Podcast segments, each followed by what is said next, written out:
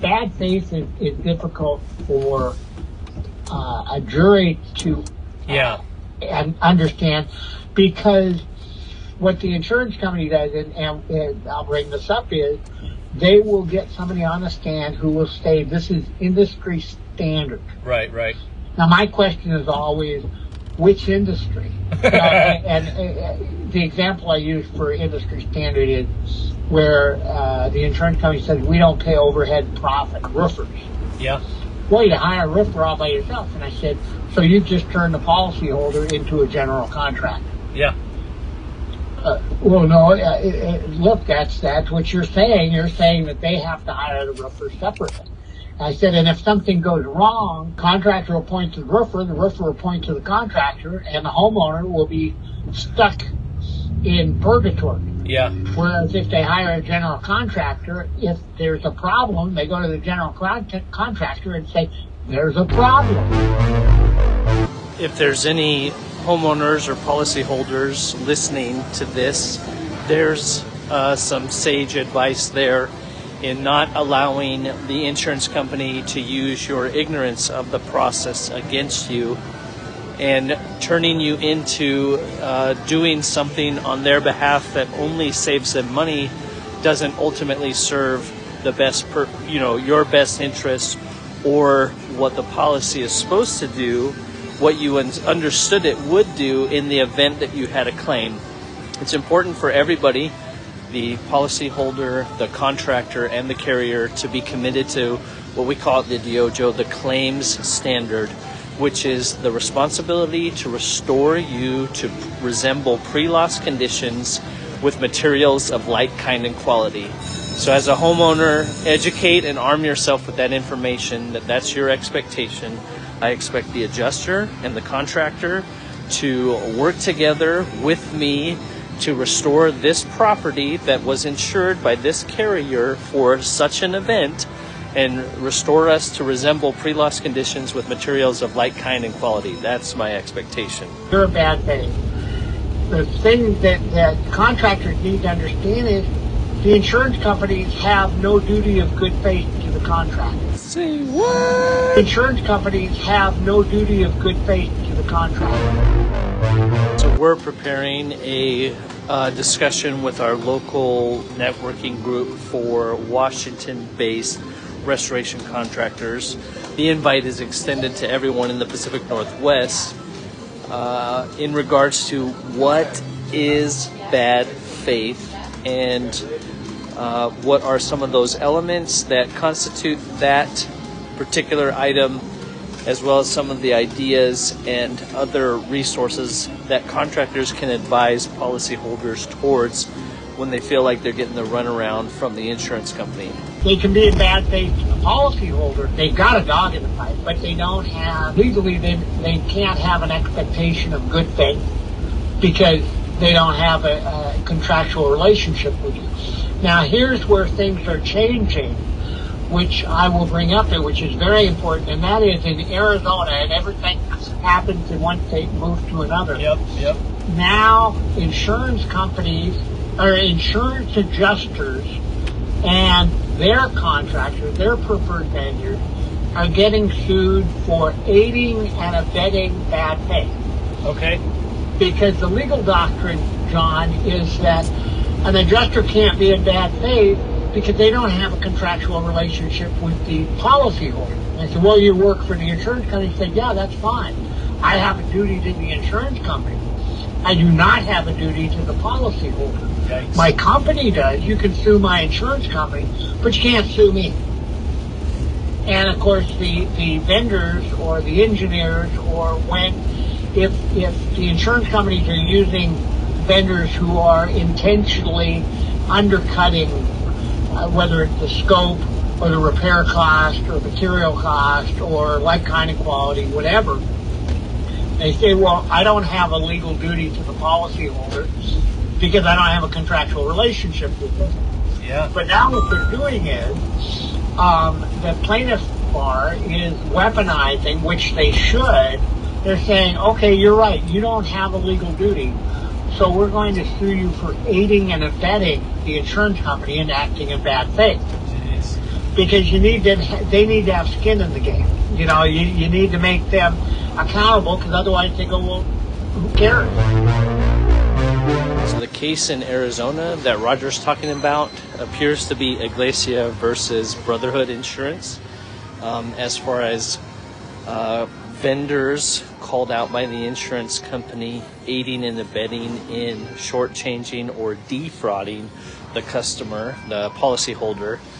Um, the reverse of that, that's rather interesting, actually came out of Washington, Keodalah versus Allstate, where an adjuster, this was in an auto claims, was the direct um, plaintiff in a lawsuit for interfering with the policy, um, whereas typically it's people go after the insurance company, not the individual actors, and so it's it's those these two cases potentially rattle um, the representatives of a carrier in acting in bad faith or not doing the proper things during a policy, and then this case out of Arizona is one to watch as far as vendor partners of the carriers when uh, the wrong things are happening. Very interesting. Yeah. You can't touch me. I can lie, cheat, and steal on behalf of the insurance company because you can't sue me. You can sue the company, and then, and what happens then is the insurance company say, "Well, that's not us. That adjuster was just lying, cheating, and stealing. We didn't tell them to lie, cheat, and steal. They just did it on, you know. Well, they said they did it on your behalf. So, so th- that's where they're trying to break that. Now, here's the other side of that coin, John, is that what the insurance companies then do is they turn around and they sue the vendor or the contractor or the representative of the policyholder for aiding and abetting fraud. Okay. Like fraud. Now, one, and this is one of the other things I go over is I got into quite an argument with the insurance commissioner because where the standards are really unfair. So if an insurance company intentionally and knowingly undervalues a claim, that's bad faith. Okay.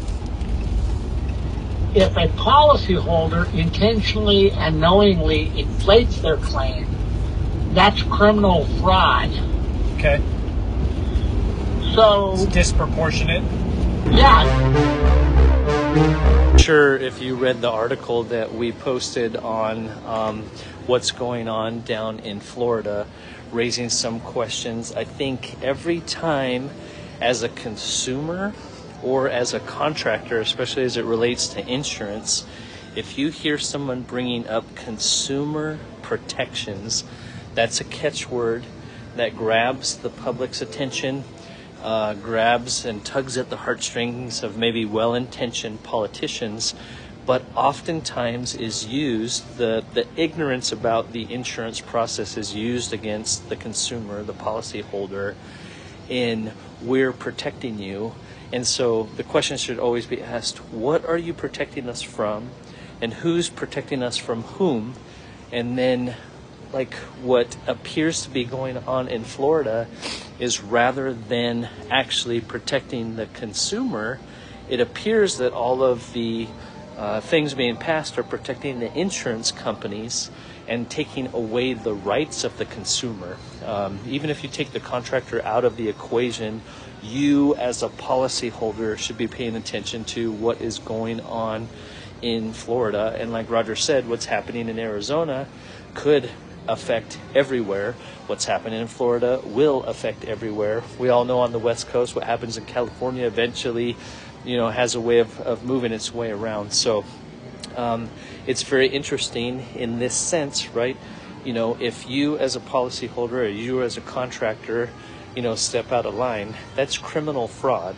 But if the insurance company delays, denies, or defends, that's just well, it's bad faith, you know, and you're going to be on the list, and you know, this is going to affect your ratings, you know. But but what actually is going to happen out of that? And it appears not much. the powers to be go after that really, really, really hard. But bad faith is kind of like, all right, so we didn't play fair. Yeah. The insurance industry beat the American Bar Association and the American Medical Association. I mean, you know, they, they got away with making stuff and saying, well, this is the way, this is the way it is. And the medical community and the bar said, no, that's not. Unfortunately, the people with the biggest pockets, that's kind of the way things are happening in our country. Set the rules. Yeah, yeah, yeah. But you know what? You can't sit and bitch about it. You got to work with it. Yeah. And so I, I will talk about ways to to work around it and, and everything like that. What what are some of those? I guess maybe brief steps of recourse that a contractor can advise a customer if they really think like they're getting the runaround. And you just said a key word, and that is runaround. So the you know you've heard the term the time value of money. Yeah. even though it's against the wax, it's too hard for people to understand. The insurance companies will have you jump through inane hoops. Uh, well, let's, and I mean, even if you look at exactness, my brothers are contractors. They don't do insurance restoration because I told them to stay the hell out of my family. um, but they said, I don't understand you guys. You know, when we when we put together a bid, it's our subcontractors, our material costs, our labor costs, our supervision, our overhead and profit. Yeah. And that's the extent of it.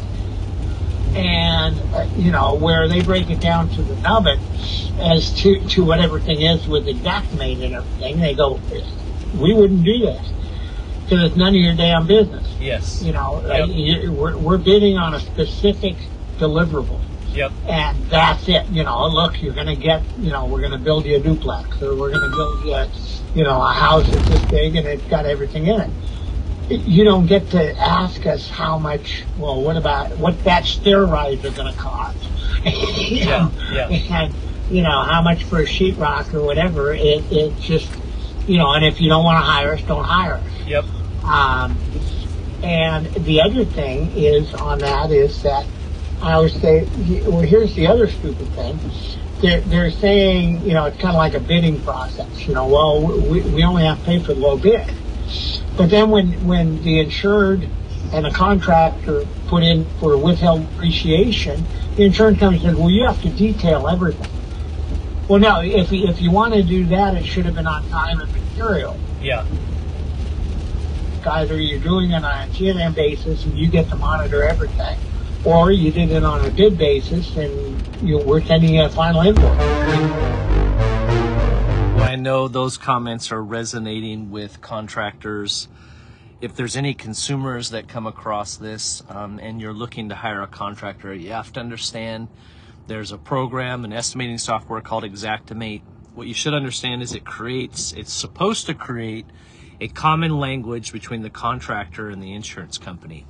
So, like Roger said, typically, if you wanted to remodel your kitchen, a contractor's going to come in and say, all right, remodel kitchen. And maybe they'll spec out some details, you know, white shaker cabinets, um, you know, gray quartz countertops, subway tile backsplash, soft closed doors, um, LVP floor, you know, XX uh, product, you know, but it's going to be pretty limited details and a lump sum price. Nothing wrong with that. That's, you know, want to talk about industry standard. That's a standard in construction.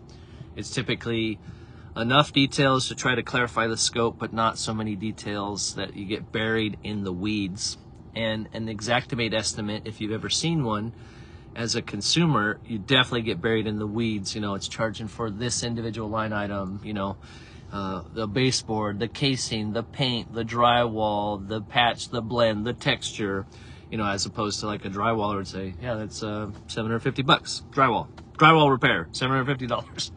So there's some nuances the insurance that sometimes the ignorance of the consumer can be used against them. I don't mean that as a derogatory term. It's just not something you deal with every day. And so contractors have to do a good a better job of educating the consumer. and as we talked about previously, the standard you know, all the parties you as a consumer should be expecting, you as a contractor should be communicating, and the adjuster should be on the same page. We are committed to the standard, which is to restore you to resemble pre-loss conditions with materials of like kind and quality. So, you know, that's if if we haven't communicated that as contractors, please tell us where because we're using your estimating software. And if your contractor uses T&M, you know, or whatever, there, there's nothing wrong with that. Um, it, it's you might say industry standard to use Xactimate, but it's not required. There's nothing in your insurance policy says policy says the contractor has to use Xactimate, you know, and the the the right price is what a willing buyer, you as a consumer, is willing to pay a willing seller, right? The price for any, anything is what people are willing to pay for it. So, you know, gas right now, you know, we're we're we're not willing buyers, but we're doing it. You know, the the cost of everything is going up. So, it's uh, this this discussion is again uh, primarily for our contractors group in Washington. We're getting ready to meet here in June and uh, and discuss this with Roger, who's uh, a licensed public adjuster and does a lot of claims advocacy. He is called in by either side, insurance or contractors and consumers, to try to settle disputes. And so his perspective is really good. Um, again, not trying to be enemies, but like how do we work together to operate under the standard? And unfortunately, what happens is they say, well, we're just not going to pay you based on this. And, and, you know, the policyholder, whoever can sue them for bad faith, but a jury just doesn't understand the distinction. They say, well, that doesn't seem unreasonable. They want to know what you did. Yeah. Um, and so it is a, um, uh, one of those that the um, industry has has kind of forced people to jump through their hoops, and and so then what they do is they if you've got a disagreement over the scope and over the cost of repairs, they're saying, well, you need to show this or show that. You know, uh, uh, we need more information. We need more information. We need more information, and it goes back and forth, back and forth. No loss gets better as time goes on. Yeah. So what what we're advising the people is you need to shortcut the process and say what I tell people is look, your contractor submitted a repair bid. The insurance company responds. Either they say, hey, that's great, start work. Or maybe it's, you know, close enough that you can get there from here. Otherwise, you say, forget it. We're demanding appraisal. Yeah. We're going to appraise it right now. Want to know more about the insurance appraisal process and what it looks like, some of the things you can do as a contractor or consumer to better understand and combat some of the games if you feel like you're being um, a game is being played with your insurance claim. We did a two-part uh, extended conversation with roger howson on insurance appraisals inspections investigations and umpiring uh, i believe that's the DYOJO podcast episode 74 and then episode 78 And it, it, but what happens is so many people, especially the, the homeowner or the policyholder, they they hold on thinking something will change, things will get better. It doesn't get better, and nobody gets any happier. But they, you know, they go, well, I don't want to spend the money to do an appraisal. Well, yeah, first of all, you got to calculate is the difference. It's the, it's the the difference between what the insurance company wants to pay and what we're claiming is sufficient to justify going to appraisal, or do we just, you know, do the best we can to try and get more money, but otherwise just bite the bullet and figure out something else? Right. And um, the other thing, though, is too many people now, John, are appraising what are now coverage issues. And the appraisal process doesn't address coverage issues. So a lot of the policies now are being written as um, uh, we only pay for direct physical damage. And what it is, is it's a way to get around matching. Yeah. Um, so we don't have to match the upper cabinets to the lower cabinet um, because we're only paying for direct physical damage. And I, I will tell you right now that many of the companies now are interpreting direct physical damage. That means if you get damage to the roof, you're lucky if they replace one square. Yeah. You go, well, that's going to look ugly. And they said, well, we didn't say we were going to make it pretty. We just said we are going to pre- uh, repair the direct physical damage. Um, and so a lot of people, they say, well, that's unfair. I'm, I'm going to fight this. I'm going to demand appraisal or whatever. Well, you're not going to win. So what I also tell people is you need to think of this in, insurance the way it's written now. Think of it like your medical insurance where you have a copay. Sometimes you're going to end up with a copay. Yeah. Because policyholders and homeowners make decisions based on what the insurance company is going to pay. And I always say, do you want the adjuster picking out the repairs or determining that, you know, how, how your house is going to look after everything is done? Then stop doing that. But you're going to have to realize you're going to have to pay for, you know, some of, some of what gets done. There's a couple of key elements here. You, as a homeowner, business owner, policyholder, it's important to understand that if you shop for insurance based on the cheapest price, you should not be shocked at the time when there's a claim that your insurance company is trying to do the same thing. so it's important to understand what is and is not covered. Not every insurance policy is the same. You know, what is covered, what is not covered, what are the exclusions. This is one of the reasons it's important to maybe have a local insurance broker agent and say, what is your claims experience? When I have an insurance claim, are you going to refer me to the 1 800 number and disappear?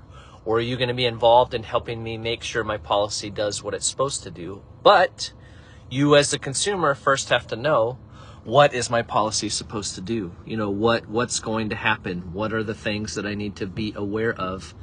And so consumers cannot play dumb in the claims process and expect a good outcome.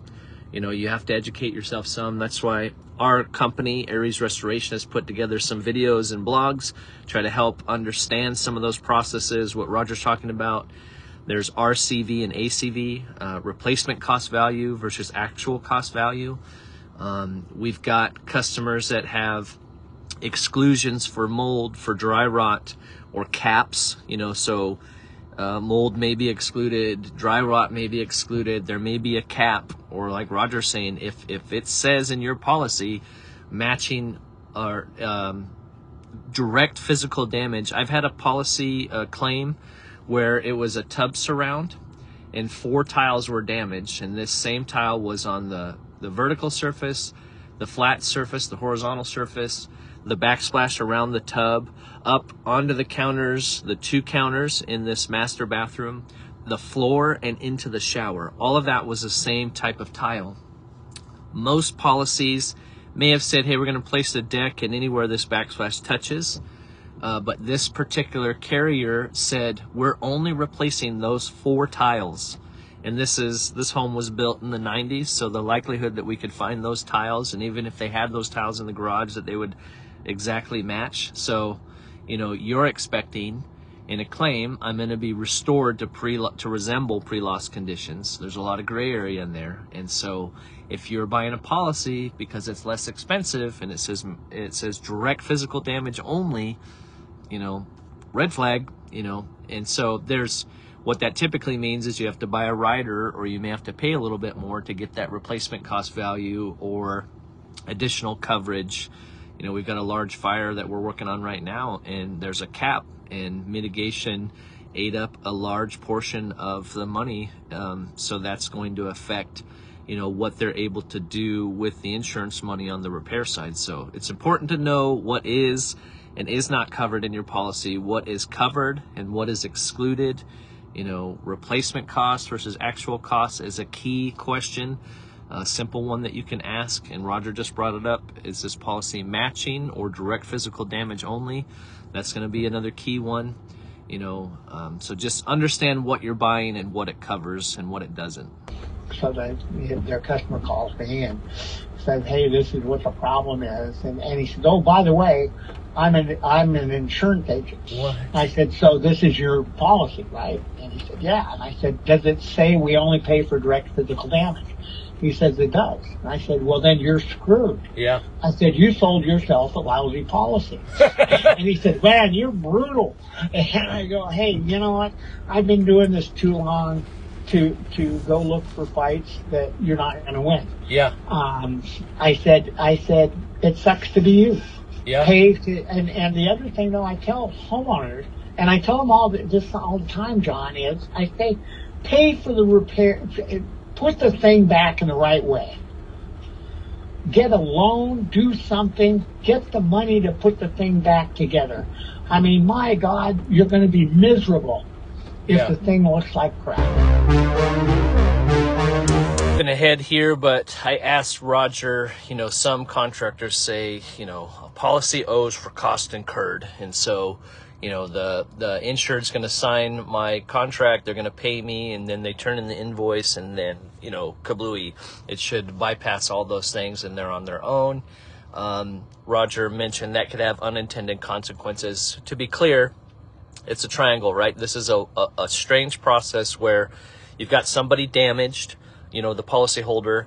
You've got somebody that's willing to fix it, able and willing to fix it, the contractor, and then the majority of the money, because of the policy situation, is coming from the insurance company. So it's not a direct, you know, I'm you're hiring me to do X. There's there's another entity involved. So it's important as a consumer that you understand you know you want your contractor and the carrier to work together so that you're not left holding the bag for any variance between what the contractor says it costs and what the insurance says it costs you know that's that's being smart on your behalf uh, consideration that Roger talks about, you know, okay, if if we know if it's going down the road where we know there's going to be a difference, perhaps maybe um, appraisal is in your best interest and you want to educate yourself on that. Maybe um, a lawsuit is appropriate. maybe um, you're better off just getting a loan and getting the dang thing done, like Roger said. You know, are you willing to drag this, let it be dragged out, or are you better off getting it repaired and then looking at what your recourse is? Uh, as a contractor, you don't want to be left holding the bag either. So it's important. Okay, customer, and we have this all the time. Customer says, "What can we do to get this started?" Well, if you want to get it started, sign a contract for the amount that we bid, put a deposit down, we will get started. But you need to understand you're responsible for any variance between what insurance pays and what we bid. Uh, and, and we're not going to be left holding the bag. We'll do everything in our power to try to communicate effectively with them to, to get those scopes closer together. But, um, and that, well, I, I want to know what the insurance is paying first. Wise. It's wise to do that. But you got to understand if you want to know where the money's coming from, then there's going to be delays in the process. There are, hey, we're pretty confident insulation, drywall, paint, those kinds of things, maybe some framing damages that those have to be done. We're pretty confident in our pricing, so why don't we get started on that part? But maybe we're having a dispute over whether the cabinets can be rebuilt or um, need to be replaced. You know, so okay, homeowner, here's your options. If we try to rebuild it, which is probably what insurance is going to want us to try to do. This is the, the price, the anticipated price. If you want to, so you have X dollars to work with. So maybe that's $5,000. But you want to replace your whole kitchen. That's going to be $15,000. Do you have and want to spend an additional $10,000 out of pocket potentially? You know, no, I don't have that. Okay. Then either we got to go with option A or um, you need to get a loan or something like that, like Roger said. So I think it's incumbent what we're trying to do and teach our team uh, is, you know, don't take on the responsibility of someone else. The homeowner has a responsibility in this process to educate themselves and make a decision. And if the insurance isn't doing what they're supposed to be doing, we as the contractors can assist up to a point, but we need to be mindful of this is my realm, the scope, and uh, coverage is the realm of the insurance company, and you, consumer, have a due diligence, a responsibility to say, hey, I need you to do the right thing, you know, and advocate for yourself because we're not going to push harder than you're willing to push for yourself. What you can do is say, look, we've determined the scope. This is our repair estimate and everything like this. We are going to start work on this date, absent you doing anything. In other words, what you do is you paint the company into a corner to have to respond. And, you know, and say, and, and give them, you have to give them notice that you're going to begin repairs. And you have to give them ample notice. The adjuster wrote an estimate or something, or, well, this is the exact estimate. I say, well, how soon can Xactimate start work? well, how soon can the adjuster start work? Yeah. And, and they go, well, you know, the adjuster's not going to do the work. And I said, well, that's, they're the ones that say that's what it's going to cost to do the work. they can't do the work. I don't care what their opinion about what it's going to cost to do the work is. Yeah. This has been an impromptu bonus episode, I suppose, of the DYOJO podcast. Infotainment, informing you while we entertain you, helping you shorten your dang learning curve for personal and professional development. Obviously, our primary audience is contractors and professionals in the insurance claims, property restoration field. If you are a contractor in Washington or the Pacific Northwest, please reach out to the Dojo, iz at thedyojo.com about um, our local networking group for uh, property restoration contractors and insurance claims professionals, like our good friend here, Roger Howson, and uh, out of Seattle. And um, looking forward to connecting and continuing to help people shorten their dang learning curve, including consumers who um, stumble across this content looking for information about the insurance claims process. So spread the word, like, subscribe. We've got some books you can you can look at. One of them is coming out soon.